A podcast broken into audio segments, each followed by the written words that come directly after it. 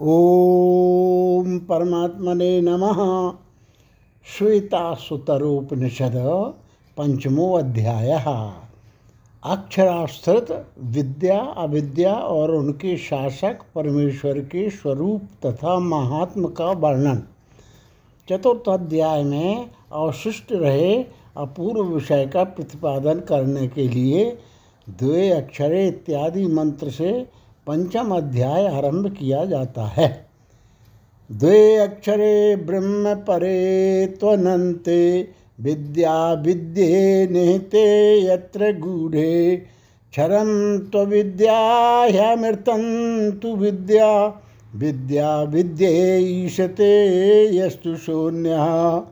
हिरण्य गर्भ से उत्कृष्ट अविनाशी और अनंत पर ब्रह्म में जहाँ विद्या और अविद्या दोनों परिच्छिन्न भाव से स्थित हैं। उनमें क्षर विद्या है और अमृत विद्या है तथा जो इन विद्या और अविद्या दोनों का शासन करता है, वह इनसे भिन्न है।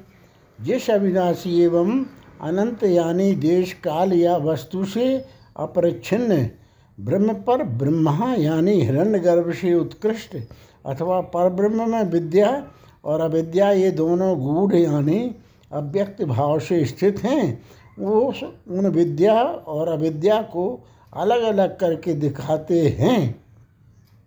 उनमें क्षर, क्षरण हेतु यानी संसार की कारण तो अविद्या है और अमृत है, यानी मोक्ष की हेतु विद्या है। और जो विद्या और अविद्या का शासन करता है, वह उनका साक्षी होने से उन दोनों से भिन्न है। वह कौन है सो बतलाते हैं। यो यो योनिम योनि मदि को विश्वानि रूपाणि योनिश्च सर्वा ऋषिं प्रसूतं कपिलं व्यतम यस्तमग्रे ज्ञानैर्विभारती जायमानं च पश्येत्। जो अकेला ही प्रत्येक स्थान तथा संपूर्ण रूप और समस्त योनियों उत्पत्ति स्थानों का अधिष्ठान है तथा जिसने दृष्टि के आरंभ में उत्पन्न हुए कपिल ऋषि हिरण्यगर्भ को ज्ञान संपन्न किया था और जन्म लेते हुए भी देखा था, वही विद्या और अविद्या से भिन्न उनका शासक है। यो योयनम, योनिम इत्यादि जो योनि योनि को स्थान स्थान को अर्थात जो पृथ्वी में स्थित होकर पृथ्वी का शासन करता है, इत्यादि मंत्र से कहे हुए पृथ्वी आदि को अधिष्ठित, नियमित करता है, तथा जो एक अद्वितीय परमात्मा लोहित आदि संपूर्ण रूपों को और योनियों उत्पत्ति स्थानों को अधिष्ठित करता है, जिसने ऋषि यानी सर्वज्ञ प्रसूत अपने ही से उत्पन्न किए हुए। कपिल सुवर्ण सदृश कपिल वर्ण हिरण्य गर्भ को पहले जन्म दिया था, क्योंकि आरंभ में हिरण्य गर्भ का ही जन्म श्रुति प्रतिपादित करती है। अन्य महर्षि कपिल का जन्म नहीं बतलाती। कारण आगे यह कहा जाएगा कि जो आरंभ में ब्रह्मा को रचता है और उसके लिए वेदों को प्रेरित करता है, कपिल पहले उत्पन्न होने वाला है।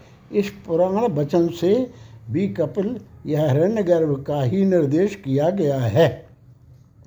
जगत का मोह नष्ट करने के लिए सर्वभूतमय भगवान विष्णु के ही अंश स्वरूप मुनिवर कपिल ने अवतार लिया है। सर्वभूतात्मा श्री हरि सतयुग में कपिल आदि रूप धारण कर संपूर्ण जगत के लिए हितकर उत्कृष्ट ज्ञान प्रदान करते हैं।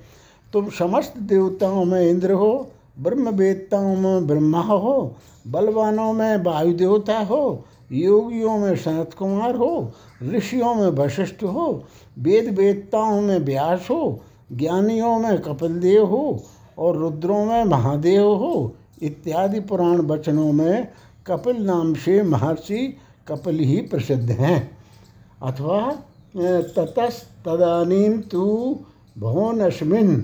प्रवर्तते कपिलम कवीनाम सा खोड़सा स्व पुरुषश्च विष्णुर विराजमानम तमशः परस्तात्। इस मुंडकोपनिषद की श्रुति के अनुसार वह हिरण्य गर्भ ही पूर्व काल में सृष्टि के समय कपिल नाम से प्रसिद्ध हुआ, जिसे परमात्मा ने अपने ज्ञानों से, धर्म ज्ञान, वैराग्य और ऐश्वर्यों से युक्त किया। और उत्पन्न होता देखा। तथा एकैकं जालं बहुधा विकुर्वन् नस्मिन् क्षेत्रे संहरत्येष देवः भूया सृष्ट्वा पैत् पैसस्तथेशः सर्वाधिपत्यम कुरुते महात्मा। इस संसार क्षेत्र में यह देव सृष्टि के समय एक एक जाल को अनेक प्रकार से विकृत कर अंत में श्रृंगार करता है, तथा यह महात्मा ईश्वर ही कल्पांतर के आरंभ में प्रजापतियों को पुनः उत्पन्न कर सबका आधिपत्य करता है। एकैकम इत्यादि, यह देव इस मायामय क्षेत्र में सृष्टि के समय देवता, मनुष्य एवं त्रैगादि के एक एक जाल को नाना प्रकार से विकृत करके रचता है और फिर संहार कर देता है। फिर यह ईश्वर महात्मा जिस प्रकार इसने पूर्व कल्प में मरीचि आदि जो लोकाध्यक्ष हैं, उन्हें रचा था उसी प्रकार पुनः रचकर उन सबका आधिपत्य करता है। तथा सर्वादिश ऊर्ध्वमध ऊर्ध्वमधश्च स्तरेय प्रकाशयन् भ्राजते यद्वनवान् एवं सदैवो भगवान् यो निस्वभावान नदी तिष्ठते कहा जिस प्रकार सूर्य प्रकाशित होता है, वैसे यह ऊपर नीचे तथा इधर उधर समस्त दिशाओं को प्रकाशित करता हुआ दीप्यमान होता है। इस प्रकार यह द्योतन स्वभाव संभजनीय भगवान अकेला ही कारणभूत पृथ्वी आदि का नियमन करता है। सर्वादिशा इत्यादि यह पूर्वादि समस्त दिशाओं को, अर्थात ऊपर, नीचे और इधर उधर की दिशाओं को प्रकाशित करता हुआ अपने स्वरूप भूत चित प्रकाश से भ्राजित यानी दीप्त होता है, जैसे कि अनडवान और जिस प्रकार की अनडवान यानी सूर्य जगत चक्र को प्रकाशित करने में लगा हुआ है, उसी प्रकार वह देव द्योतन स्वभाव भगवान ऐश्वर्य आदि संपन्न और वरेण्य वर्णीय, संभजनीय योनि यानी कारण एक अद्वितीय परमात्मा, संपूर्ण जगत के स्वभाव यानी स्वात्म भूत पृथ्वी आदि भावों को अधिष्ठित करता है अथवा योनि स्वभाव मान ऐसा समस्त पद माना जाए तो कारण स्वभाव यानी कारण भूत पृथ्वी आदि को अधिष्ठित नियमित करता है। यच्च स्वभाव पचति विश्वयोनि पांचाश्च सर्वान् परिणाम सर्वमेतद्विश्वमधितिष्ठत्येको गुणाश्च सर्वान् विनियोजयेद्यः। जगत का कारणभूत जो परमात्मा प्रत्येक वस्तु के स्वभाव को निष्पन्न करता है, जो पाच्यों परिणाम, योग पदार्थों को परिणित करता है, जो अकेला ही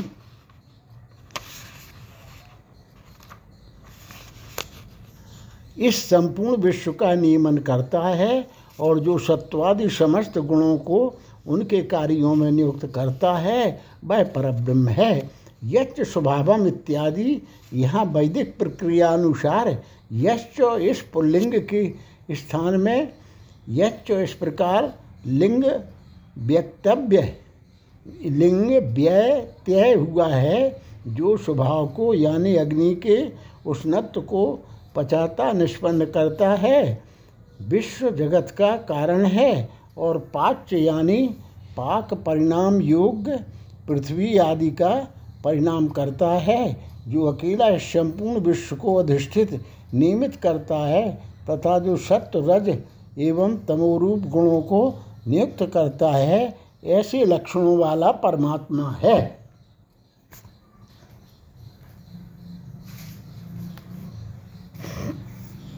तथा तद्वेद गुह्योपनिषत्सुगूढ़ तद्ब्रह्मा वेदते ब्रह्मयोनिम, ये पूर्वदेवा ऋषयश्च तद विदुष ते तन्मयामृता वै बभूवु वह वेदों के गुहा भाग, गुह्य भाग उपनिषदों में निहित है। उस वेद वेद परमात्मा को ब्रह्मा जानता है। जो पुरातन देव और ऋषिगण उसे जानते थे, वे तद्रूप होकर अमर हो ही हो गए। तद्वेद इत्यादि, उस प्रकृत आत्मा का स्वरूप वेदों के गुह्य भाग जो उपनिषद हैं, उन वेद गुह्योप निषदों में गूढ़ छिपा हुआ है।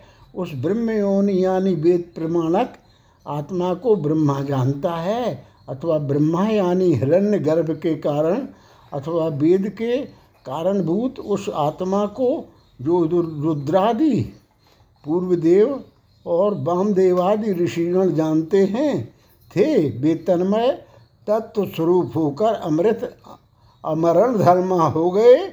इस प्रकार आधुनिक पुरुष भी उसे जानकर अमर हो जाता है। यह वाक्य शेष है।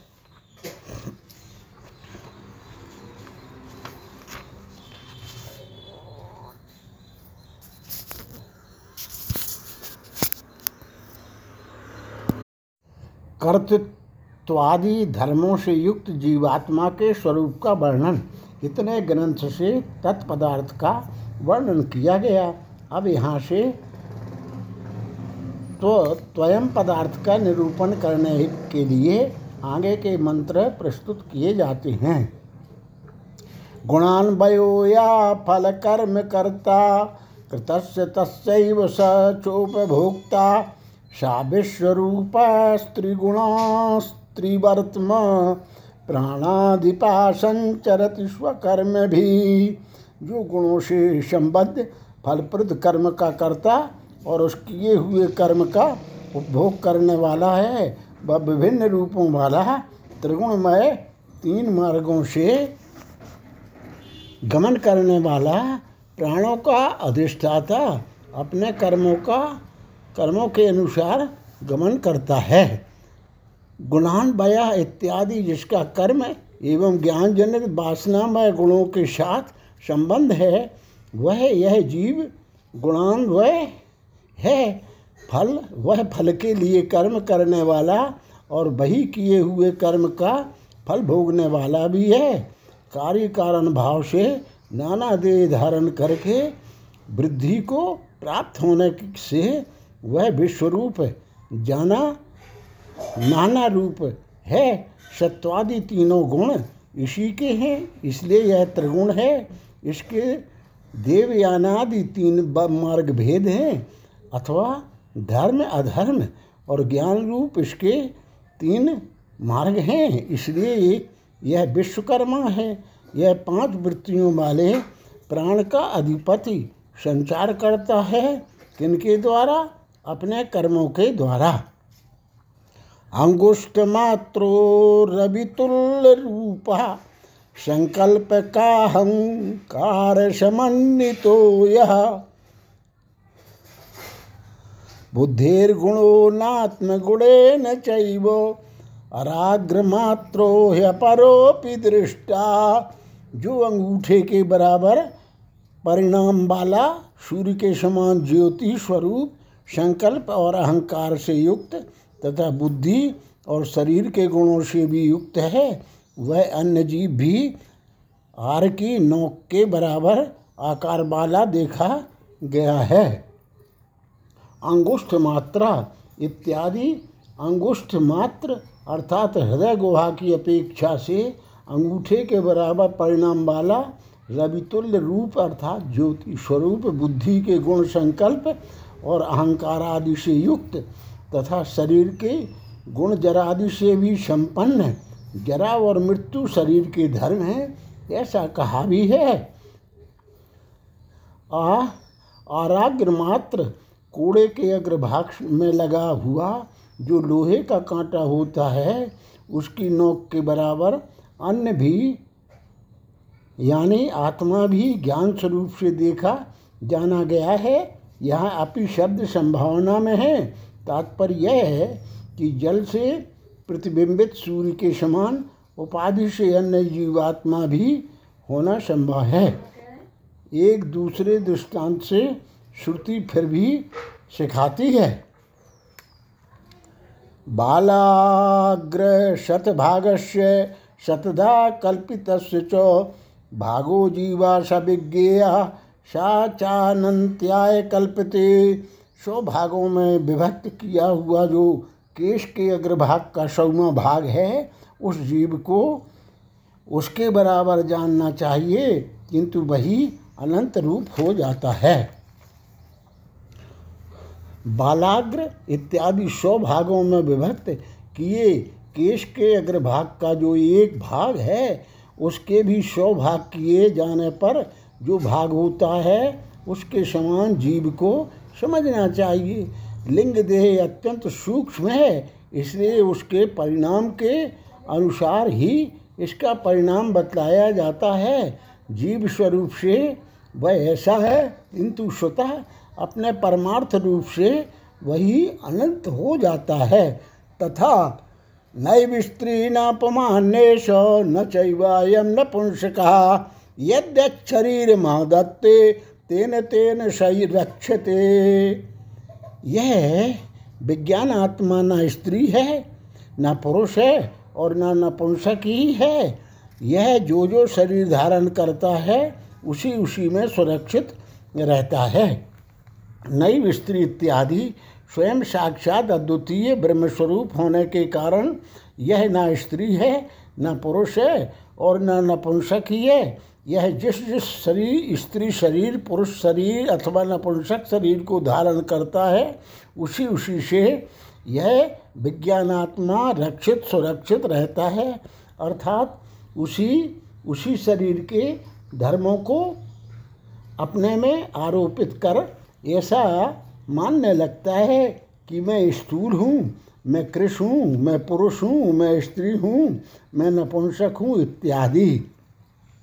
जीव को कर्मों के अनुसार विविध देह की प्राप्ति का निर्देश। तो फिर यह किस कारण से शरीर धारण करता है, सो बतलाते हैं।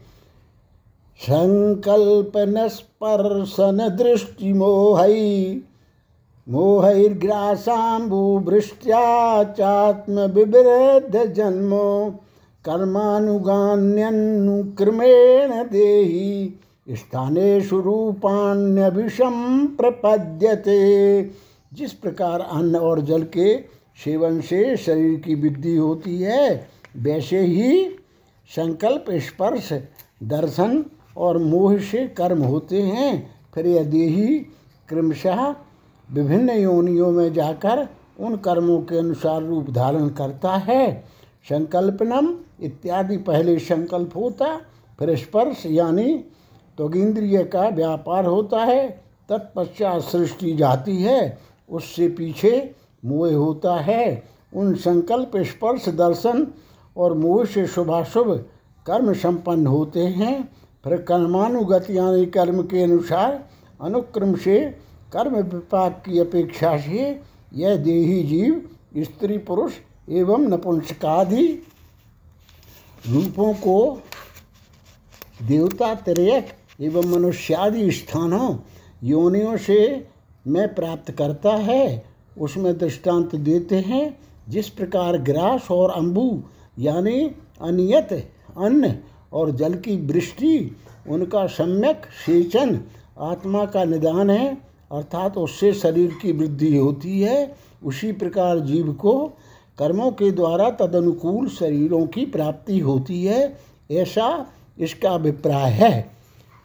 स्थूलानि सूक्ष्माणि बहूनि चैव, रूपाणि देहि स्वगुणैः वृणोति क्रियागुणैरात्मगुणैश्च तेषां संयोगहेतुरपरोऽपि दृष्टा। संयोग हेतुरपरोपि दृष्टा। जीव अपने गुणों पाप पुण्यों के द्वारा स्थूल सूक्ष्म बहुत से देह धारण करता है। फिर उन शरीरों के कर्म फल और मानसिक संस्कारों के द्वारा उनके संयोग, देहांतर प्राप्ति का दूसरा हेतु भी देखा गया है। स्थूलाने इत्यादि देही विज्ञान आत्मा अपने गुण यानी बेहद और प्रतिषिद्ध विषयों के अनुभव से प्राप्त हुए संस्कारों के द्वारा बहुत से यानी पाषाणादि स्थूल और तेजस, धातु आदि, सूक्ष्म देव आदि शरीर धारण करता है, फिर वह देही उन उन शरीरों के कर्म फल और मानसिक संस्कारों के द्वारा अन्य रूप हो जाता है, अर्थात देहांतर से युक्त हो जाता है। परमात्मा तत्व के जानने से जीव की मुक्ति का कथन। अब श्रुति यह बतलाती है कि इस प्रकार गंभीर जल में डूबे हुए तुम्हें के समान अविद्या, काम कर्मफल और रागादि के भारी भार से आक्रांत होने के कारण अपने निश्चय से देहात्म भाव से युक्त हुआ। जीव, प्रेत तिरक एवं मनुष्यादि योनियों में जीवन पर्यंत जीव भाव में ही स्थित हुआ। किसी प्रकार पुण्यवश ईश्वरार्थ कर्म करने से रागादि मल से शुद्ध हो जाने पर जब अनित्यत्वादि दोष दृष्टि करने से ऐहिक और आ अमुष आमुष्मिक फल भोग से विरक्त और समदामादि साधन संपन्न होता है, तब उस आत्मा को जानकर वह मुक्त हो जाता है। अनाद्यनंतम कलिलस मध्य विश्वस्य सृष्टारमनेक रूपम विश्वस्यैकम परिवेष्टितारम ज्ञावा देवम मुच्यते सर्व पापई इस गहन संसार के भीतर, उस अनादि अनंत विश्व के रचयिता, अनेक रूप विश्व की एकमात्र व्याप्त करने वाले देव को जानकर जीव समस्त पाशों से मुक्त हो जाता है। अनाद्यनंतम इत्यादि कलिल के मध्य में, यानी अत्यंत गंभीर संसार के मध्य में अनाद्यन आ अनाद्यंत आदि अंत से रहित विश्व की सृष्टि उत्पत्ति करने वाले अनेक रूप विश्व के एकमात्र परिवेष्टा अर्थात अपने स्वरूप से विश्व को व्याप्त करके स्थित हुए देव ज्योति स्वरूप परमात्मा को जानकर जीव समस्त पाशों से, यानी अविद्या, काम एवं कर्मादि से मुक्त हो जाता है। किंतु यह किसके द्वारा ग्रहण किया जाता है सो बतलाते हैं।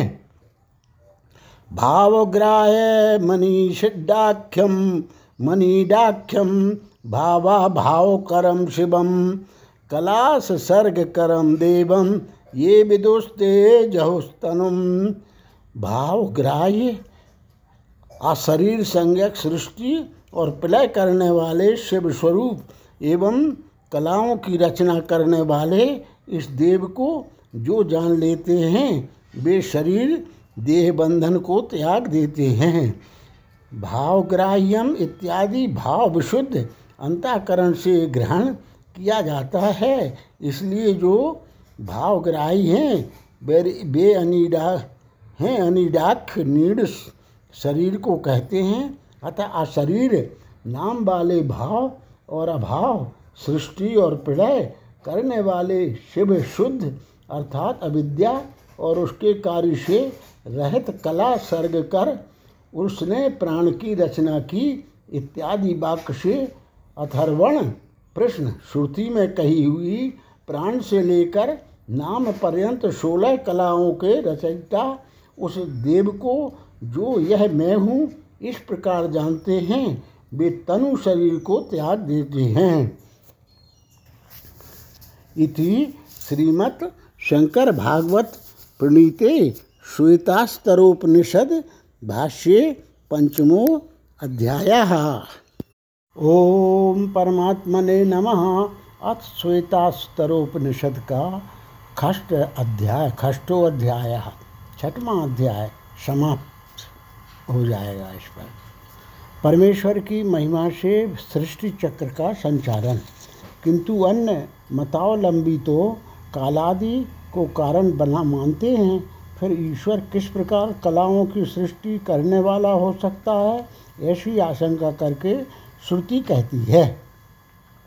स्वभाव में के कवयो वदंती कालम तथान्ये परिमोह्यमान, देवशैव महिमा महिमा तु लोके येनेदम भ्राम्यते ब्रह्मचक्रम कोई बुद्धिमान तो स्वभाव को कारण बतलाते हैं और दूसरे काल को, किंतु ये मोह ग्रस्त हैं, अतः ठीक नहीं जानते। यह भगवान की महिमा ही है कि जिससे लोकों में यह ब्रह्मचक्र घूम रहा है। ब्रह्मचक्र अर्थात संसार रूप में विवर्तित ब्रह्म रूप चक्र, जिसका वर्णन प्रथम अध्याय के चतुर्थ मंत्र में किया है। स्वभावम इत्यादि कोई कवि मेधावी स्वभाव को कारण बतलाते हैं तथा दूसरे काल को, यहाँ काल और स्वभाव का ग्रहण प्रथम अध्याय में बतलाए हुए अन्य कारणों को को भी उपलक्षित होने के लिए किया गया है। ये स्वभाव और कालवादी परिमुह्यमान अभिवेकी यानी विषी होने के कारण यथार्थ नहीं जानते, तू शब्द निश्चयार्थक है। यह तो देव परमेश्वर की महिमा है कि पिछले यह ब्रह्मचक्र भ्रमित परिवर्तित होता है, अर्थात सब और घूम रहा है। चिंतनीय परमेश्वर का स्वरूप तथा उसकी महिमा, उस महिमा का निरूपण करते हैं। येनावृतं नित्यमिदं हि शर्वं ज्ञाकालकारो गुणी सर्वविद्यः तेनेषितं कर्म विवर्ततेहा पृथिव्यप्तेजोग्निखलानि चिन्त्यम्।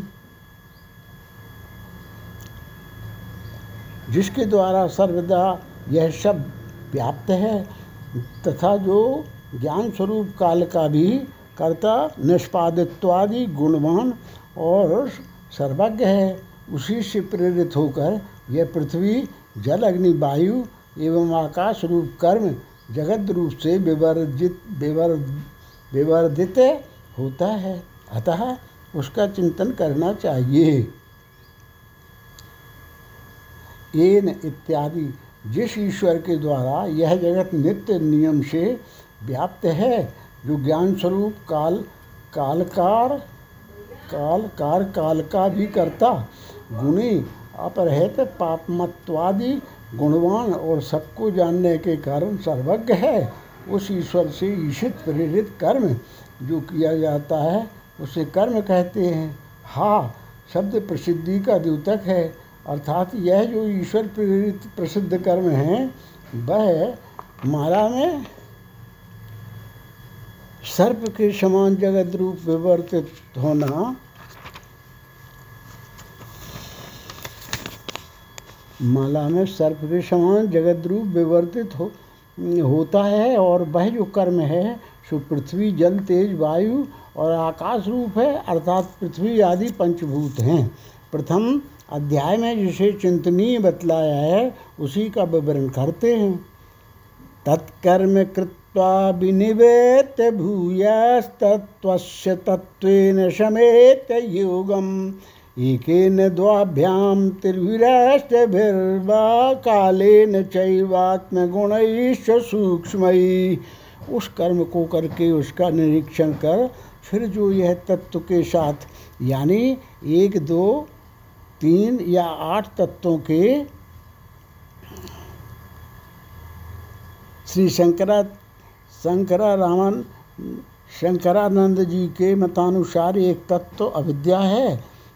दो धर्म और अधर्म हैं, तीन तत्वादि त्रिगुण और मन बुद्धि तथा अहंकार के सहित पाँच भूत, आठ तत्व।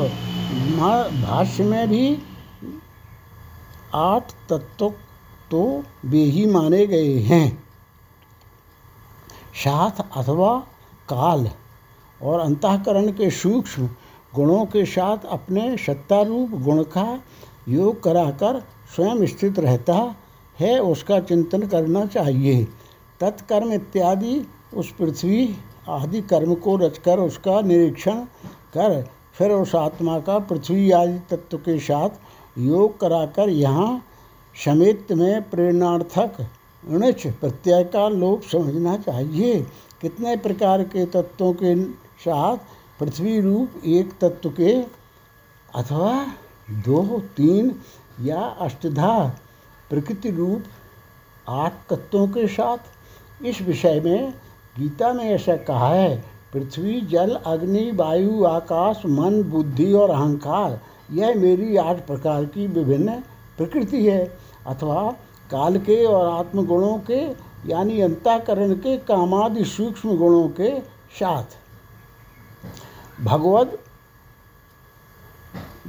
भग भगवत दर्पण भगवत दर्पण कर्म से भगवत प्राप्ति। अब श्रुति कर्मों का मुख्य विनियोग दिखलाती है। आरभ्य कर्माणि गुणान्वितानि, भावांश सर्वान् विनियोजयेद्यः। तेषां भावे कृतकर्म नाशा कर्मक्षये याति सतत्वतोन्यः जो पुरुष सत्यवादी गुणमय कर्म आरंभ कर, उन्हें समस्त भावों को परमात्मा के अर्पण कर देता है, उसके संबंध का अभाव हो जाने से उसके पूर्वकृत कर्मों का नाश हो जाता है। और कर्मों का क्षय हो जाने पर वह परमात्मा को प्राप्त हो जाता है, क्योंकि वह तत्वता उन पृथ्वी आदि से अन्य है। आरभ्य इत्यादि गुण अर्थात सत्वादि से युक्त कर्मों को करके उन्हें तथा अपने अत्यंत विशिष्ट भावों को जो विनियुक्त करता है, अर्थात ईश्वर को समर्पित कर देता है, ईश्वर को समर्पित कर देने से उन कर्मों का आत्मा से संबंध नहीं रहता और संबंध न रहने से पूर्वकृत कर्मों का नाश हो जाता है। कहा भी है हे कुंती नंदन यद करोषि यदस्नासी ददाति यत। तत्तपस्यसि कौन्तेय तत्कुरुष मदर्पणम हे कुंती नंदन, तू जो कुछ कर्म करता है, जो खाता है, जो श्रौत स्मार्त यज्ञ रूप हवन करता है, जो देता है और जो तप करता है, वह सब मुझे अर्पण कर दे। इस प्रकार कर्मों को मुझे अर्पण करके तू शुभाशुभ फलयुक्त कर्म बंधनों से मुक्त हो जाएगा। जो पुरुष कर्मों को ब्रह्मार्पण करते हुए फलाशक्ति त्याग कर कर्म करता है, वह जल से कमल के पत्ते के समान पाप से लिप्त नहीं होता। योगी जन फल विषयक आसक्ति त्याग कर केवल ममता रहित शरीर, मन, बुद्धि एवं इंद्रियों से ही चित्त शुद्धि के लिए कर्म किया करते हैं, इत्यादि। कर्म का क्षय हो जाने से वह शुद्ध चित्त हो, तत्वता प्रकृति रूप तत्वों से भिन्न होने के कारण अविद्या और उसके कार्य से छूटकर अपने को सच्चिदा नंद नंदा द्वितीय ब्रह्म रूप से जानते हैं। हुए परमात्मा को प्राप्त होता है, जहाँ अन्य अन्य के स्थान में अन्यत पाठ हो, वहाँ तत्वों से भिन्न जो ब्रह्म है, उसे प्राप्त होता है। ऐसा अर्थ समझना चाहिए। उपास, उपासना से भगवत प्राप्ति। उपर्युक्त अर्थ की पुष्टि के लिए आगे के मंत्र प्रस्तुत किए जाते हैं। विषयांध पुरुष भी किसी प्रकार ब्रह्म को जान जाए इस उद्देश्य से श्रुति कहती है।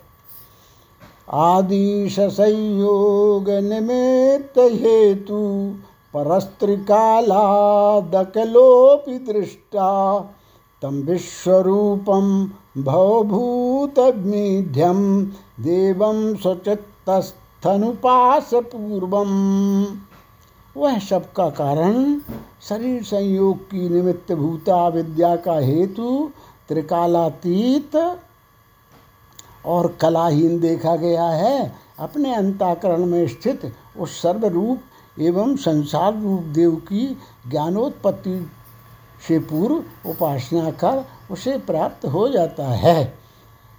आदि इत्यादि, आदि का सबका कारण शरीर संयोग से निमित्त भूता, अविद्याओं, अविद्याजनित कर्मों का हेतु कहा भी है। यही इससे शुभ कर्म कराता है और यही इससे अशुभ कर्म कराता है। भूत भविष्य और वर्तमान तीनों कालों से अतीत, जैसे कहा है, जिसके नीचे संवत्सर दिनों के द्वारा परिवर्तित होता है। देवगण उसकी ज्योतियों के ज्योति, आयु और अमृत रूप से उपासना करते हैं। क्यों? त्रिकालातीत है, क्योंकि वह अकल है। इसके प्राण से लेकर नाम पर्यंत कलाएँ नहीं हैं। इसलिए यह अकल है। कलावान पदार्थी तीनों कालों में परिच्छिन्न होने के कारण उत्पन्न और नष्ट होता है। किंतु यह तो अकल यानी निष्प्रपंच है। इसलिए कालत्रय से परिच्छिन्न न होने के कारण उत्पन्न या नष्ट नहीं होता। उस विश्वरूप जिसके विश्व समस्त रूप भय जिससे जगत उत्पन्न होता है, भूत सत स्वरूप अपने चित्त में स्थित स्तुत भेद देव को पूर्व वाक्यार्थ ज्ञान उदय होने से पहले उपासना कर, अर्थात यह मैं हूँ, इस प्रकार उसमें चित्त समाहित कर उसे प्राप्त हो जाता है। फिर भी श्रुति उसे दिखलाती है। सवृक्ष कालाकृत भी परोन्यो यस्मात् प्रपंचा परिवर्ततेयम् धर्मावहं पापनुदं भगेशं ज्ञात्वात्ममस्तामृतं विश्वधामो। वह जिससे कि यह प्रपंच प्रवृत्त होता है, वृक्षाकार और कालाकार से अतीत तथा प्रपंच से भिन्न है। धर्म की प्राप्ति कराने वाला और पाप का नाश करने वाले उस ऐश्वर्य के अधिपति को जानकर पुरुष आत्मस्थ अमृत अमृत स्वरूप और विश्वाधार परमात्मा को प्राप्त हो जाता है। शाह वृक्षा इत्यादि यह वृक्षाकार और कालाकार से पर उत्कृष्ट है। वृक्ष शब्द से यहाँ संसार वृक्ष समझना चाहिए। कहा भी है, ऊपर की ओर मूल और नीचे की ओर शाखाओं वाला यह सनातन अस्वस्थ वृक्ष है। इत्यादि अन्य अर्थात प्रपंच से असंपृष्ट है।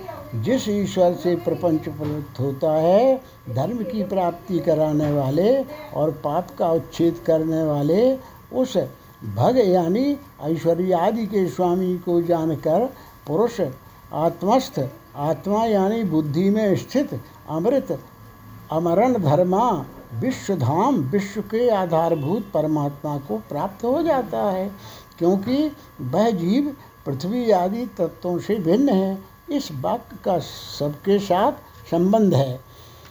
ज्ञानियों के तत्वानुभव उल्लेख, अब विद्वान का अनुभव दिखलाते हुए श्रुति उपर्युक्त अर्थ को पुष्ट करती है।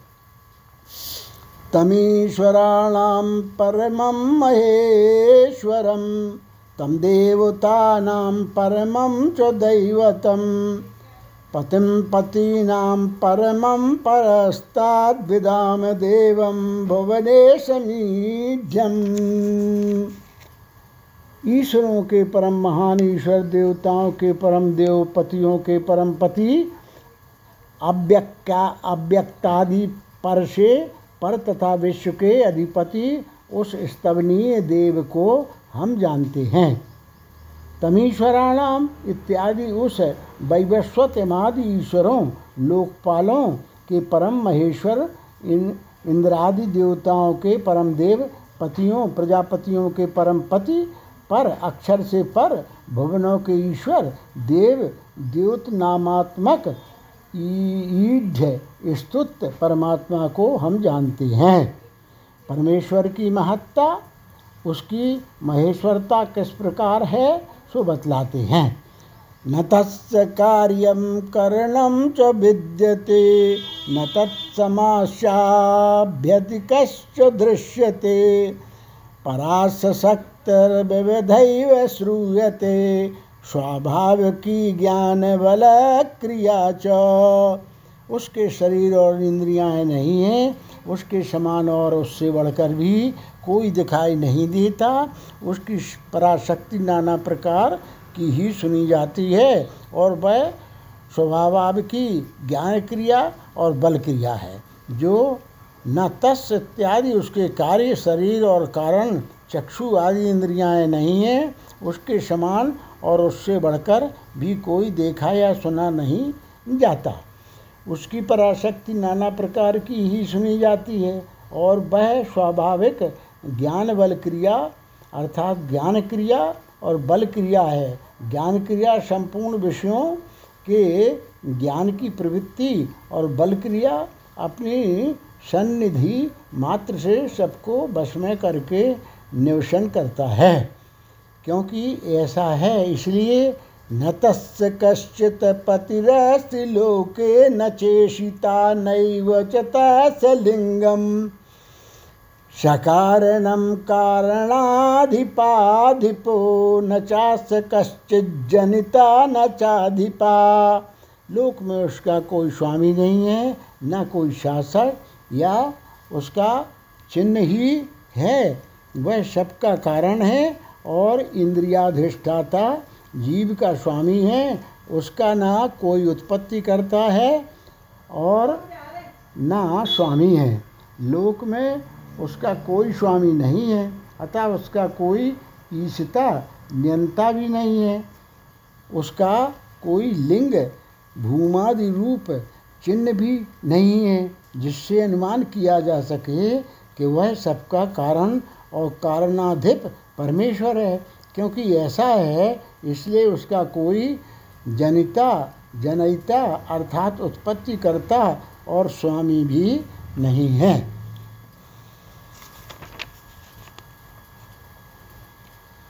ब्रह्मा सायुज्य के लिए परमेश्वर से प्रार्थना। अब श्रुति मंत्र दृष्टा ऋषियों के अभिमत पदार्थ के लिए प्रार्थना करती है। यस्तन्तुनाभयो तन्तुविप्रधानजैः स्वभावतो देवेकः स्वामावृणोत सा नो दधाद ब्रह्माप्ययम्। तंतुओं से मकड़ी के समान जिस एकमात्र देव ने स्वभावता ही प्रजा, प्रधान जनित कार्यों से अपने को आवृत्त कर लिया है, वह हमें ब्रह्मा से एक ही भाव प्रदान करें। यश तंतुनाभा इत्यादि, जिस प्रकार मकड़ी अपने से उत्पन्न हुए तंतुओं से अपने ही को आवृत कर लेती है, उसी प्रकार प्रधानज अर्थात अव्यक्त से उत्पन्न हुए तंतु रूप, नाम रूप और कर्मों से जिसने अपने को आच्छादित कर रखा है, वह हमें ब्रह्मा में ब्रह्म में लय यानी एक आदि भाव प्रदान करें। परमेश्वर के स्वरूप का निर्देश फिर भी हथेली पर रखे हुए, आंवले के समान उसी को साक्षात रूप से दिखाते हुए श्रुति दो मंत्रों द्वारा इस बात को प्रदर्शित करती है कि उसके विशेष ज्ञान से ही परम पुरुषार्थ की प्राप्ति होती है और किसी से नहीं। एको देवः सर्वभूतेषु गूढा, सर्वव्यापी सर्वभूतान्तरात्मा, कर्माध्यक्षा सर्वभूतादिवासा साक्षी चेता केवलो निर्गुणश्च। समस्त प्राणियों में स्थित एक देव है, वह सर्वव्यापक, समस्त भूतों का अंतरात्मा, कर्मों का अधिष्ठाता समस्त प्राणियों में बसा हुआ सबका साक्षी, सबको चेतनत्व प्रदान करने वाला शुद्ध और शुद्ध और निर्गुण है। एको देवा इत्यादि सर्वभूतों में गूढ़ समस्त प्राणियों में छिपा हुआ एक अद्वितीय देव, प्रकाशनशील परमात्मा है। वह सर्वव्यापी, सर्वभूतांतरात्मा, अर्थात सबका स्वरूप भूत कर्माध्यक्ष, समस्त प्राणियों के किए हुए विभिन्न कर्मों का अधिष्ठाता सर्वभूतादि वास अर्थात समस्त प्राणियों में निवास करने वाला समस्त भूतों का साक्षी अर्थात सर्वदृष्टा है। क्योंकि साक्षात दृष्टरि संज्ञायाम इस पाणिनि सूत्र रूप स्मृति के अनुसार साक्षी शब्द का अर्थ दृष्टा है तथा वह चेता है, चेतनत्व प्रदान करने वाला केवल उपाधि शून्य और निर्गुण सत्वादि गुण रहित है। परमात्म ज्ञान से नित्य सुख की प्राप्ति और मोक्ष। एको वशी निष्क्रियाणां बहूनां, मेकं बीजं बहुधा यः करोति। तमात्ममस्तं येनु पश्यन्ति धीरा। धीरास्तेषां सुखं शाश्वतं नेतरेषां। जो एक अद्वितीय स्वतंत्र परमात्मा बहुत से निष निष्क्रिय जीवों के एक बीज को अनेक रूप से, अनेक रूप कर देता है, अपने अंतःकरण में स्थित उस देव को जो मतिमान देखते हैं, उन्हें ही नित्य सुख प्राप्ति होता है। औरों को नहीं, एको वशी इत्यादि, जो एक वशी स्वतंत्र परमात्मा परमात्मा बहुत से निष्क्रिय जीवों के एक बीज बीज स्थानीय भूत सूक्ष्म, अनेक रूप कर देता, उस आत्मस्थ बुद्धि में स्थित देव को जो घोर बुद्धिमान देखते हैं, साक्षात रूप से जान लेते हैं, उन आत्मवेदताओं को नित्य सुख प्राप्त होता है। अन्य अनात्मज्ञों को नहीं, यहाँ जीवों को निष्क्रिय इसलिए कहा है कि सारी क्रियाओं का साक्षात संबंध आत्मा से नहीं, अपितु देह और इंद्रियों से है। आत्मा तो निष्क्रिय, निर्गुण अर्थात सत्वादि गुणों से रहित और कूटस्थ होते हुए अपने में ही अनात्म धर्मों का अध्यास करके ऐसा अभिमान करने लगता है कि मैं कर्ता, भोक्ता, सुखी, दुखी कृष्ण स्थूल, मनुष्य, अमुक का पुत्र अथवा इसका नाती हूँ इत्यादि कहा भी है। हे अर्जुन, सारे कर्म प्रकृति के गुणों द्वारा किए जाते हैं। अहंकार से मोहित हुए, पुरुष ऐसा मानने लगते हैं कि मैं करता हूँ। किंतु हे महाबाहो, जो गुण और कर्म के विभाग का सर्वज्ञ है, वह तो गुण गुणों में बढ़त रहे हैं। ऐसा मानकर उनमें आसक्त नहीं होता। जो लोग प्रकृति के गुणों से मोहित हैं, वे ही उन गुण और कर्मों में आसक्त होते हैं, इत्यादि। तथा नित्यो नित्यानां चेतनश्चेतनानां मेको बहूनां यो विदधाति कामान्। तत्कारणं साङ्ख्ययोगाधिगम्यं ज्ञात्वा देवं मुच्यते सर्वपापैः। जो नित्यों में नित्य, चेतनों में चेतन और अकेला ही बहुतों को भोग प्रदान करता है। सांख्य योग द्वारा ज्ञातव्य उस सर्व कारण देव को जानकर पुरुष समस्त बंधनों से मुक्त हो जाता है। नित्या इत्यादि नित्य जीवों के मध्य में जो नित्य है, अभिप्राय यह कि उसके नित्यत्व से ही उनका भी नित्यत्व है अथवा पृथ्वी आदि नित्यों में जो नित्य हैं तथा चेतन प्रमाताओं में जो चेतन हैं, जो अकेला ही बहुत से जीवों के काम काम निमित्तक भोगों का विधान यानी दान करता है और सबके लिए सांख्य योग द्वारा ज्ञातव्य है। उस देव प्रकाश स्वरूप को जानकर पुरुष समस्त पाशों से, अर्थात अविद्यादि से मुक्त हो जाता है। ब्रह्म के प्रकाश से ही सबको प्रकाश की प्राप्ति। वह चेतना में चेतन किस प्रकार है सो बतलाया है। न तत्र सूर्यो भाति न चन्द्रतारकं, नेमा विद्युतो भान्ति कुतो यमग्निः तमेव भान्तमनुभाति सर्वं, तस्य भाषा सर्वमिदं विभाति। वहाँ सूर्य प्रकाशित नहीं होता, न चंद्र और तारे प्रकाशित होते हैं, और न ये बिजलियाँ ही चमकती हैं। फिर यह अग्नि तो कहाँ प्रकाशित हो सकता है? ये सब उसके प्रकाशित होने से ही प्रकाशित होते हैं। उसी के प्रकाश से ये सब प्रकाशित हैं। न तत्र इत्यादि। वहाँ उस परमात्मा में सबका प्रकाशक होने पर भी सूर्य प्रकाशित नहीं होता। अर्थात वह ब्रह्म को प्रकाशित नहीं करता। अपितु वह उस सर्वात्मा ब्रह्म के प्रकाश से ही सब रूपों को प्रकाशित करता है, क्योंकि उसमें स्वयं प्रकाशित करने का सामर्थ्य नहीं है, तथा न चंद्र और न और तारे एवं न विद्युत ही वहाँ प्रकाशित होते हैं। फिर हमें दिखाई देने वाला यह अग्नि तो प्रकाशित हो ही कैसे सकता है? अधिक क्या? वह यह जो जगत भास रहा है, स्वतः प्रकाश रूप होने के कारण उस परमात्मा के प्रकाशित होने से ही प्रकाशित हो रहा है। जिस प्रकार लोहा आदि पदार्थ जलाने वाले अग्नि के साथ ही उसी में, उसी की शक्ति से जलाते हैं स्वतः नहीं, ये सब सूर्यादि उसके प्रकाश उसके ही प्रकाश, यानी दीप्ति से प्रकाशित होते हैं। कहा भी है, जिसके तेज से युक्त होकर सूर्य तपता है, उसे न सूर्य प्रकाशित करता है, न चंद्रमा और न अग्नि ही इत्यादि।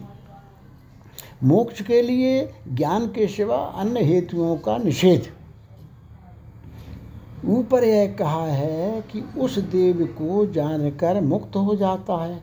अब यह बतलाते हैं कि उसी को जानकर क्यों मुक्त होता है? किसी और कारण से क्यों नहीं होता?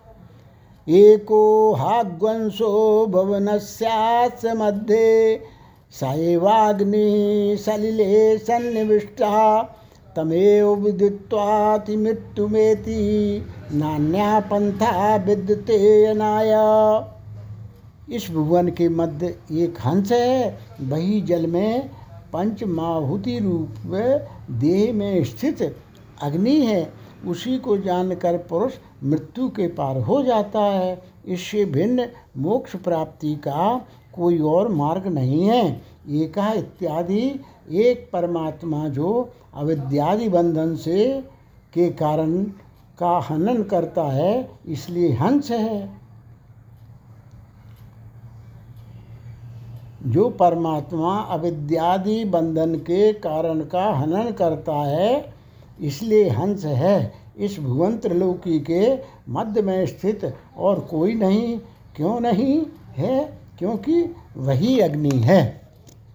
अविद्या और उसके का कार्य का दाह करने वाला होने से वह अग्नि के समान अग्नि है, कहा भी है, ईश्वर आकाशातीत है, आकाशातीत अग्नि है, इत्यादि सलिल में अर्थात देह रूप में परिणत हुए जल में, जैसे कहा है, इस प्रकार पांचवी आहुति में आप जल पुरुष नाम वाला हो जाता है।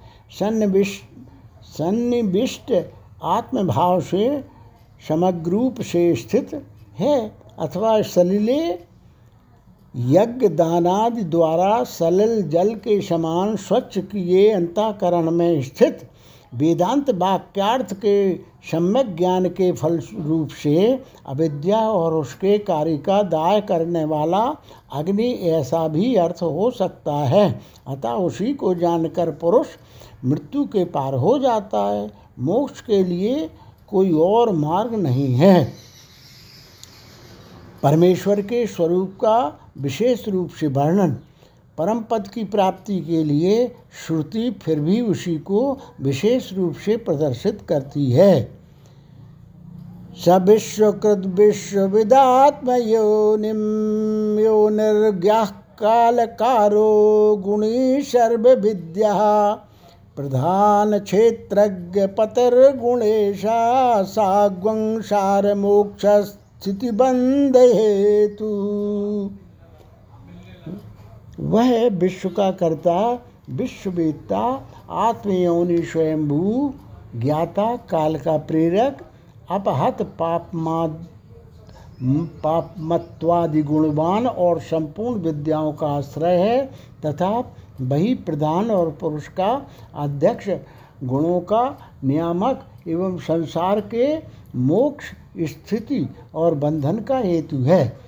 सा विश्वकृत इत्यादि, वह विश्वकृत विश्व का करता है, विश्व को जानता है, इसलिए विश्व वेदता है, आत्मा और योनि है, इसलिए आत्म होनी है, जानता है, इसलिए ज्ञा है।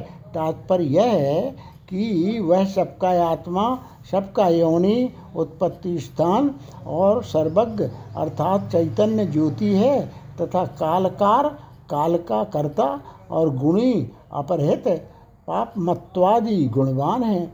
यह सब विश्व वित्त इस विशेषण का विस्तार है। इसके सिवा वही प्रधान, अव्यक्त और क्षेत्रज्ञ, विज्ञानात्मा, इन दोनों का प्रतिपालन करने वाला सत्य इन तीनों गुणों का नियामक तथा संसार के मोक्ष स्थिति और बंधन का हेतु, यानी कारण है, तथा ही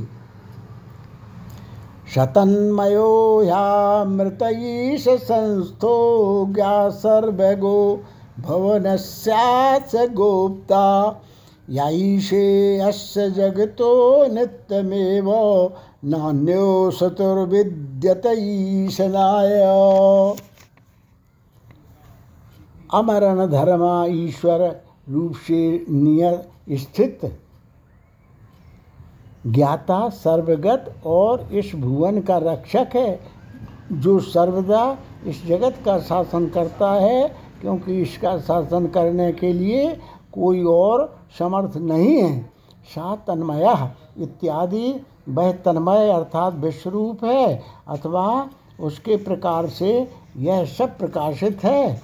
इस उक्ति की अपेक्षा से तन्मय शब्द से ज्योतिर्मय भी कहा जा सकता है। अमृत मरण धर्म ईश यानी ईश्वर भाव में जिसकी सम्यक स्थिति है, अतः वह ईश संस्थ है, जानता है, इसलिए ज्ञा है। सर्वत्र जाता है, इसलिए सर्वज्ञ है और भुवन का गोप्ता यानी पालन करता है। जो इस जगत को नित्य नियम से शासित करता है, क्योंकि जगत के शासन के लिए कोई और हेतु समर्थ नहीं है। मुमुक्षु के लिए भगवत शरणागति का उपदेश क्योंकि वही संसार के मोक्ष स्थिति और बंधन का हेतु है, इसलिए मुमुक्षु पुरुष को सब प्रकार उसी की शरण में जाना चाहिए। यह प्रतिपादन करने के लिए श्रुति कहती है, यो ब्रह्माणं विदधाति पूर्वं, यो वै वेदाश्च प्रणिहोति तस्मै। ताग्वंहादेवात्मबुद्धिप्रकाशं मुमुक्षुर् मुमुक्षुर्वै शरणं शरणमहं प्रपद्ये। मुमुक्षुर्वै शरण शरण महम प्रपद्ये। जो सृष्टि के आरंभ में ब्रह्मा को उत्पन्न करता है और जो उसके लिए वेदों को प्रवृत्त करता है, अपनी बुद्धि को प्रकाशित करने वाले उस देव की मैं मुमुक्षु ग्रहण, शरण ग्रहण करता हूँ। यो ब्रह्मांडम इत्यादि जिसने पहले अर्थात सृष्टि के आरंभ में ब्रह्मा हिरण्यगर्भ को रचा है और जो उसके लिए वेदों को प्रवृत्त करता है ता हा यहाँ हा शब्द निश्चयार्थक है, अर्थात उसी परमात्मा को कहा भी है। बुद्धिमान ब्रह्मवेदता उसी को जानकर उसी में मनोनिवेश करें, बहुत से शब्दों, शास्त्रों को ना पढ़ें क्योंकि वह तो वाणी को पीड़ित करना ही है तथा उसी एक आत्मा को जानो इत्यादि देव ज्योतिर्मय अपने में जो बुद्धि है, उसका प्रसाद विकास। यह व्याख्या आत्मबुद्धि प्रसाद पाठ मानकर की गई है। विकास करने वाले क्योंकि परमेश्वर के प्रसन्न होने पर बुद्धि यानी परमेश्वर विषयणी प्रमा भी निष्प्रपंच ब्रह्माकार से स्थित हो जाती है। दूसरे लोग यहाँ आत्मबुद्धि प्रकाशम ऐसा पाठ मानते हैं, तब यह अर्थ होगा, अपनी बुद्धि को प्रकाशित करता है, इसलिए जो आत्मबुद्धि प्रकाश है अथवा आत्मा ही बुद्धि है, वही जिसका प्रकाश है, उस आत्मबुद्धि प्रकाश की मुमुक्षु यहाँ वही शब्द निश्चयार्थक है। अतः तात्पर्य यह है यह है कि मुमुक्षु होकर ही शरण लेना, शरण लेता है, किसी अन्य फल की इच्छा करता हुआ नहीं। इसी प्रकार यहाँ तक सृष्टि आदि कार्य से लक्षित होने वाले जिस स्वरूप का वर्णन किया है, उसी को अब साक्षात स्वरूप से प्रदर्शित करते हैं। निष्कलम, निष्क्रियाग्वं शान्तः शान्तं निर्वध्यं निरञ्जनम् अमृतस्य परग्वं सेतुं दग्धेन्धनमिवानलम जो कलाहीन क्रियाहीन, शांत, अनिंद, निर्लेप, अमृतत्व का उत्कृष्ट सेतु और जिसका ईंधन जल चुका है, धूमादि शून्य, अग्नि के समान देदीप्यमान है, उस देव की मैं शरण लेता हूँ। निष्कलम इत्यादि जिससे कला, यानी आओ जब निष्कल हो गए, किए, निष्कल गए हैं, उस निष्कल अर्थात निरवयव निष्क्रिय अपनी महिमा में स्थित, अर्थात कूटस्थ, शांत, जिसके शब्दकारों का अंत हो गया है। निर्बद्ध अनिंद, निरंजन, निर्लेप, अमृत यानी अमृतत्व मोक्ष की प्राप्ति के लिए जो सेतु के समान सेतु है, क्योंकि वह संसार सागर से पार होने का साधन है। उस अमृतत्व के परम सेतु तथा जिसका ईंधन जल गया है उस अग्नि के समान देदीप्यमान जगमगाते हुए देव की मैं शरण लेता हूँ। परमात्म ज्ञान के बिना दुख निवृत्ति की असंभावना। तो क्या उसी को जानकर पुरुष मुक्त होता है? किसी और साधन से नहीं, इस पर कहते हैं, यदा चर्म बदाकाशम वेष्टयन् सन्ति मानवाः, तदा देवमभिज्ञाय दुःखस्यांतो भविष्यति। जिस समय लोग चमड़े के समान आकाश को लपेट लेंगे, उस समय उस देव को न जानकर भी दुख का अंत हो जाएगा।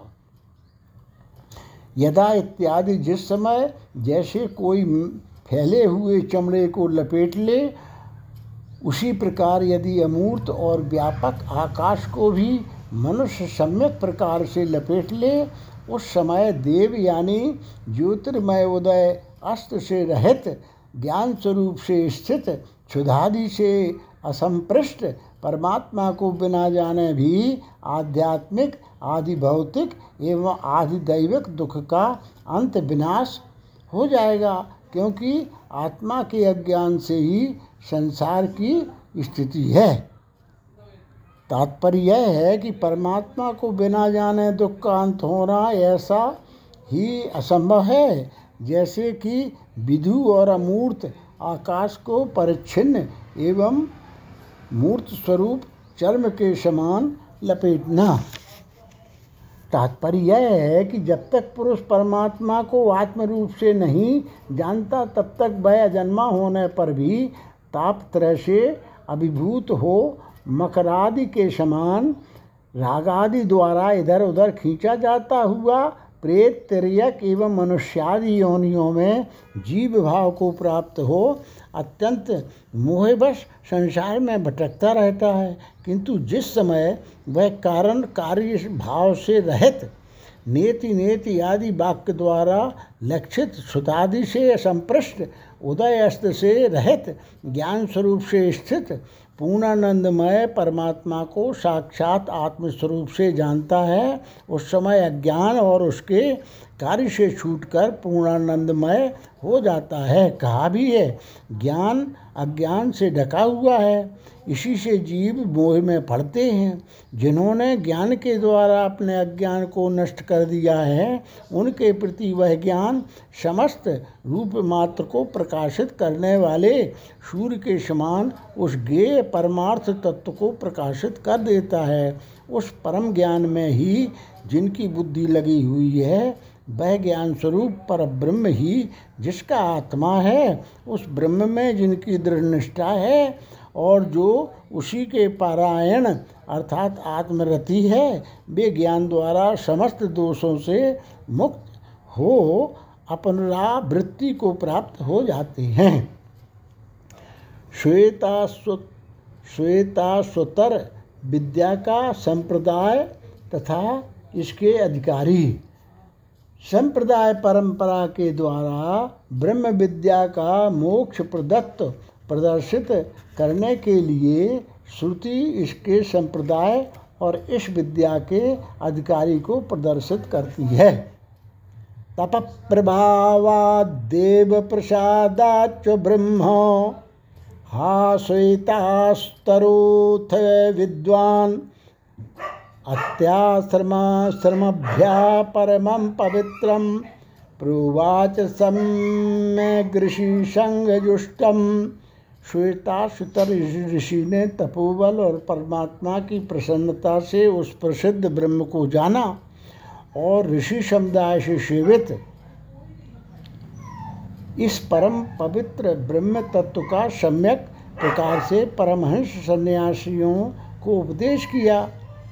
श्वेता सुतर ऋषि ने तपा प्रभावात इत्यादि तपसा अर्थात कृच्छ चांद्रायणादि रूप तप के प्रभाव से, क्योंकि उसी में तप शब्द रूढ़ है। यह विधिवत अनुष्ठान किए हुए नित्यादि कर्मों का उपलक्षण है, क्योंकि मन और इंद्रियों की एकाग्रता ही परम तप है। ऐसा स्मृति वाक्य है, वह संपूर्ण तप श्वेता सुतर ऋषि में नियम से होने के कारण उसके प्रभाव यानी सामर्थ्य से क्या भगवान की कृपा से कैवल्य पद के उद्देश्य से उसका अधिकार प्राप्त करने के लिए अनेकों जन्म पर्यंत सम्यक प्रकार से आराधना किए हुए परमेश्वर की प्रसन्नता से जिसकी महिमा की कोई सीमा नहीं है।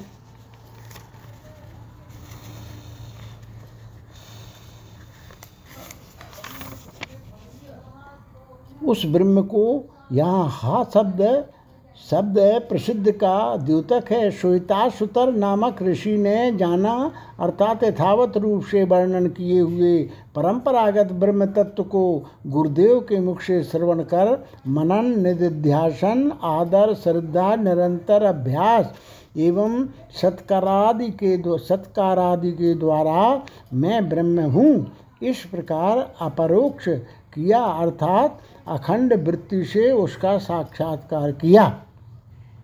फिर अपना अनुभव दृढ़ करने के पश्चात उसे अन्याश्रमियों को अतिवाद पूजार्थक है। ऐसी स्मृति होने के कारण अत्यंत पूजनीय आश्रम वालों को अर्थात साधन चतुष्टय की पूर्णता के प्रभाव से जिनकी अपने शरीर आदि तथा जीवन और भोग आदि में भी आस्था नहीं थी, उनको अतः पूर्ण वैराग्यवानों को इसका उपदेश किया। ऐसा ही कहा भी है। यदि पूर्ण वैराग्य ना हो तो ब्रह्म ज्ञान निष्फल है। अतः बुद्धिमान पुरुष को सर्वदा प्रयत्न पूर्वक वैराग्य की रक्षा करनी चाहिए।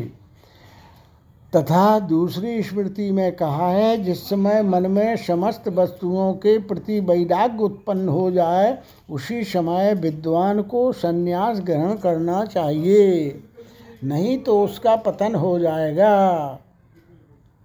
इस प्रकार जो परमहंस सन्यासी हैं, वे ही अत्याश्रमी हैं, ऐसा ही श्रुति भी कहती है।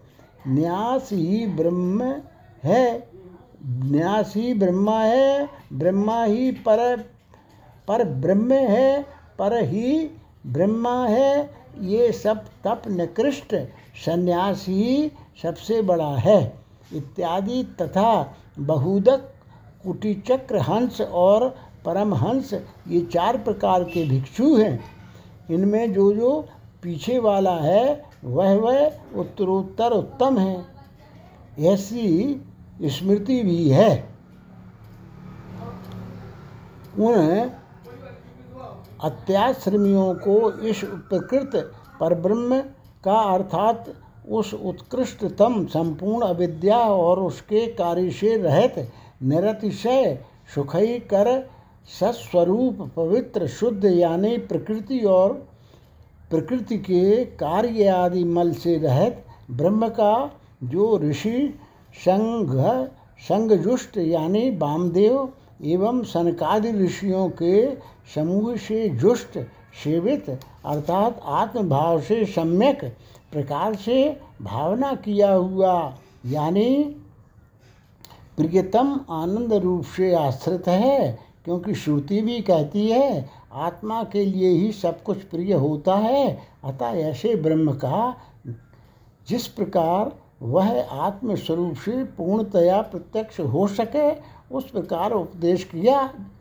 श्रुति के सम्यक पाद, पद का काकाक्षिन्याय से प्रुवाच और जुष्टम दोनों पदों के साथ संबंध समझना चाहिए। अनधिकारी के प्रति विद्योपदेश का निषेध।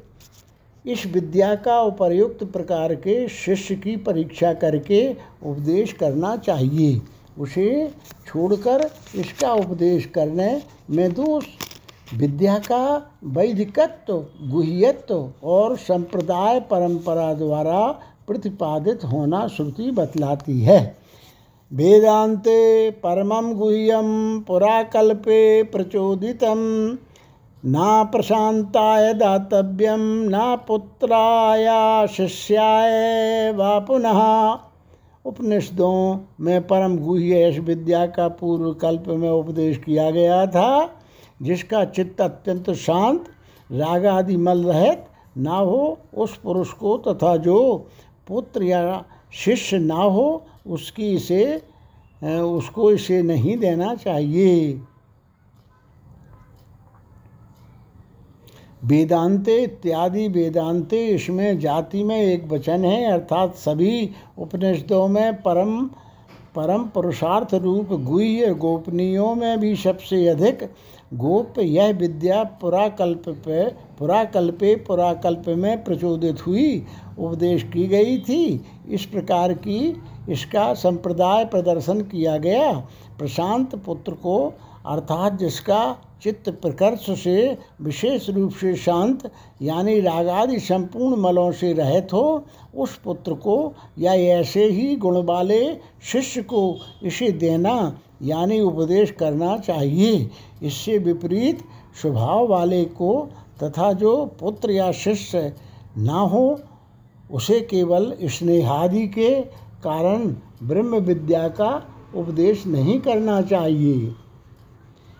शिष्य और पुत्र के प्रति ही ब्रह्म विद्या का उपदेश करने की विधि का रहस्य यही जान पड़ता है कि जिसे उपदेश किया जाए उसकी उप, उसकी उपदेशक के प्रति पूर्ण श्रद्धा होनी चाहिए और ऐसी श्रद्धा केवल पुत्र या शिष्य की ही हो सकती है। इसलिए वे ही इसके उपदेश के अधिकारी हैं। नहीं तो प्रत्यवाय पाप लगता है। यह पुनः शब्द का तात्पर्य है। इसलिए जो गुरु ब्रह्म विद्या का उपदेश करना चाहे, उसे बहुत समय तक परीक्षा करके शिष्य के गुणों को जानकर इसका उपदेश करना चाहिए। ऐसा इसका भाव है। ऐसी ही यह श्रुति भी है। फिर एक साल तक तपस्या, ब्रह्मचर्य और श्रद्धापूर्वक तुम यहाँ वास करो। तथा एक अन्य श्रुति में कहा, इंद्र ने प्रजापति के यहाँ एक सौ वर्ष तक ब्रह्मचर्य व्रत का पालन करते हुए निवास किया। इत्यादि इस प्रसंग का उपदेश शास्त्री में अनेक प्रकार से विस्तृत वर्णन किया है, इसलिए यहाँ संक्षेप में कह दिया है। परमेश्वर और गुरु में श्रद्धा भक्ति रखने वाले शिष्य के प्रति किए गए उपदेश की सफलता। अब श्रुति यह दिखलाती है कि यहाँ भी देवता और गुरु की भक्ति युक्त है। पुरुषों के प्रति प्रकाशित की हुई विद्या ही अनुभव की प्राप्ति कराने वाली होती है। यश देवे परा यथा देवे तथा गुरौ तस्ते कथिता ह्यर्था प्रकाशन्ते महात्मना प्रकाशन्ते महात्मना। जिसकी परमात्मा में अत्यंत भक्ति है और जैसी परमेश्वर में है, वैसी ही गुरु में भी उस महात्मा के प्रति कहने पर ही इन तत्वों का प्रकाश होता है। उस महात्मा के प्रति ही ये प्रकाशित होते हैं। यश इत्यादि। जिस अधिकारी पुरुष की देव में यहाँ तक के ग्रंथ द्वारा वर्णन किए हुए अखंडिक रस सच्चिदानंद परम ज्योति स्वरूप परमेश्वर में परा उत्कृष्टा यानी अकृत्रिमा भक्ति है। यह अचंचलता और श्रद्धा भी उपलक्षण है। तात्पर्य यह है कि जिसकी भगवान के प्रति जैसी निश्चलता और श्रद्धा है, वैसी ही ये दोनों ब्रह्मवेत्ता गुरु के प्रति भी हैं। उसके लिए जैसे तपे हुए मस्तक वाले पुरुष के लिए जलाशय को खोजने के सिवा और कोई उपाय नहीं है, तथा क्षुधातुर पुरुष को भोजन के सिवा और कोई उसकी शांति का साधन नहीं है, उसी प्रकार गुरु कृपा के बिना ब्रह्म विद्या का प्राप्त होना अत्यंत कठिन है। यह सोचकर जिसे ब्रह्म ज्ञान प्राप्ति के लिए अत्यंत उतावली लगी हुई है। उस मुख्याधिकारी, उत्तम महात्मा को ही ये कथित इस श्वेतास्तरोपनिषद में महात्मा श्वेतास्तर द्वारा उपदेश किए हुए तत्व प्रकाशित अर्थात स्वानुभव के विषय होते हैं। प्रकाशांते महात्मना। इन पदों की दुरुक्ति मुख्य शिष्य और उसके साधनों की दुर्लभता प्रदर्शित करने के लिए, अध्याय की समाप्ति के लिए तथा आदर के लिए है। श्रीमद् शंकर भगवत प्रणीते श्वेताशुतरोपनिषद भाष्ये षष्ठो अध्याय। समाप्तमिदम श्वेताशुतरोप निषिद् निषिद्ध भाष्यम हरि ओमो।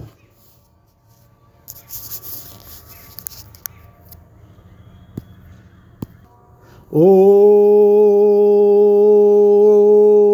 शांति पाठ ॐ सहनावतु सहनौ भुनक्तु सह वीर्यं करवावहै, तेजस्विनावधीतमस्तु मा विद्विषावहै ॐ शान्ति शान्ति शान्तिः